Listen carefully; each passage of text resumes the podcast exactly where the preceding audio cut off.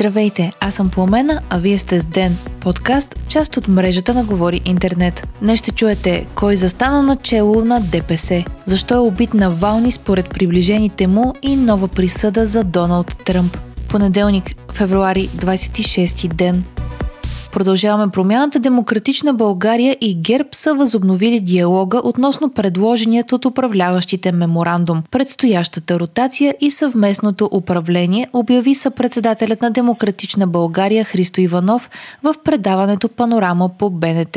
Лидерът на Продължаваме промяната Кирил Петков пък обяви, че очаква от ГЕРБ формална покана или протокол, написан от партията. Делян Пеевски и Джевдет Чакъров бяха избрани за съпредседатели на ДПС. Това се случи по време на национална конференция на висшият партиен орган на партията този уикенд. За първи път в историята си движението има двама съпредседатели. Тази идея беше лансирана от Ахмед Доган, почетният председател на ДПС, с аргумента, че един председател може да превърне партията в корпоративна, платена и бутикова. Той не присъстваше на конференцията, но отправи обращение обращение. Доган се обяви против предсрочни парламентарни избори и призова новите лидери на ДПС да разширят подкрепата към партията. Имаше обращение и от президента на Турция Реджеп Ердоган. Делян Пеевски е дългогодишен депутат от ДПС. Той е санкциониран от САЩ и Великобритания за корупция. Доган го обяви за феномен в българската политика. Джевдет Чакъров също е в структурите на ДПС от много години и според анализатори ролята му е да тушира напрежението в местните структури. Чакаров е хирург, народен представител в листите на ДПС в 11 парламента и министър на околната среда и водите в правителството на Тройната коалиция с министър-председател Сергей Станишев. То е сформирано през 2005 година с мандата на ДПС. Припомняме, че досегашният председател на ДПС Мустафа Карадая подаде оставка изненадващо през ноември миналата година.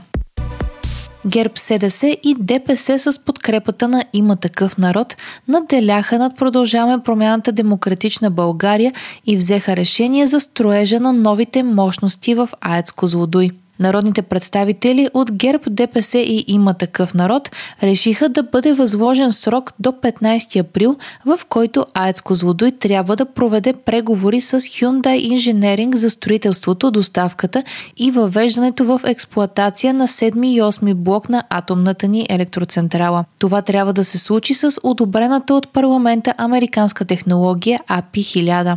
Предложението на Продължаваме промяната Демократична България беше да бъде удължена процедурата за подбор и преговори с потенциален строител и за включването на поне още един участник в краткият списък с инвеститори, за да има реална конкуренция. И двете предложения, които бяха гласувани, са с едни и същи изисквания към изпълнението на проекта, като е записано, че поне 30% от дейностите трябва да бъдат извършени от български компании. Сроковете за изграждане на двата блока са съответно 60 и 54 месеца. Единствената разлика в предложенията бе в броят на потенциалните строители.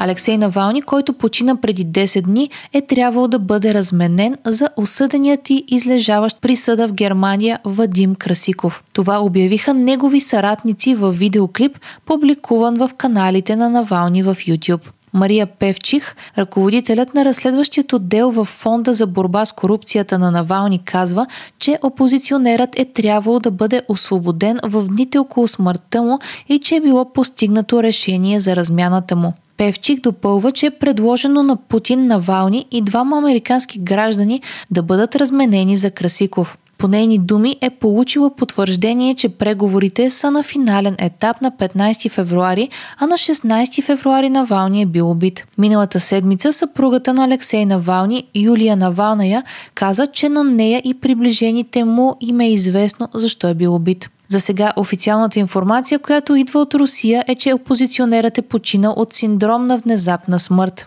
Днес ръководителят на украинското военно разузнаване също заяви, че имат почти потвърдена информация, че Навални е починал от тромб и че причината за смъртта му е естествена. Унгария е готова да ратифицира присъединяването на Швеция към НАТО, пише Reuters. Очаква се това да се случи днес. Миналият петък шведският премьер Улф Кристершон беше на посещение в Будапешта. Тогава двете страни подписаха договор за доставка на шведски изтребители за Унгария. Бившият президент на САЩ Доналд Тръмп е осъден да плати над 454 милиона долара по дело за измама в Нью Йорк, съобщи Reuters. Според съдиите, Тръмп е преувеличил размера на нетното си състояние с цел да измами кредитори. Освен неустойката, която трябва да изплати на бившият американски президент, му е забранено да работи като служител или директор на която и да е нью-йоркска корпорация в следващите три години. Осъдени са и синовете на Тръмп. Те трябва да заплатят по 4.7 милиона долара първата част на мисия кацна на Луната. Това е и първият американски апарат, който се приземява на спътника ни от над 50 години. Апаратът Одисей кацна близо до южният полюс на Луната.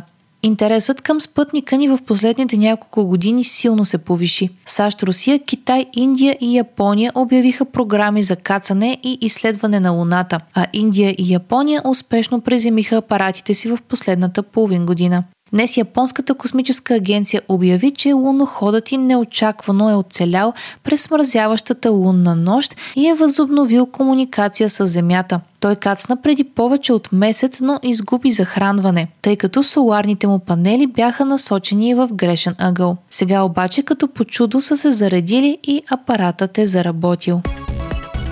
Вие слушахте подкаста Ден, част от мрежата на Говори Интернет. Епизода подготвих аз по Омена Крумова Петкова, а аудиомонтажа направи Антон Велев. Не изпускайте епизод на ден, абонирайте се в Spotify, Apple iTunes или някое от другите подкаст приложения, които използвате.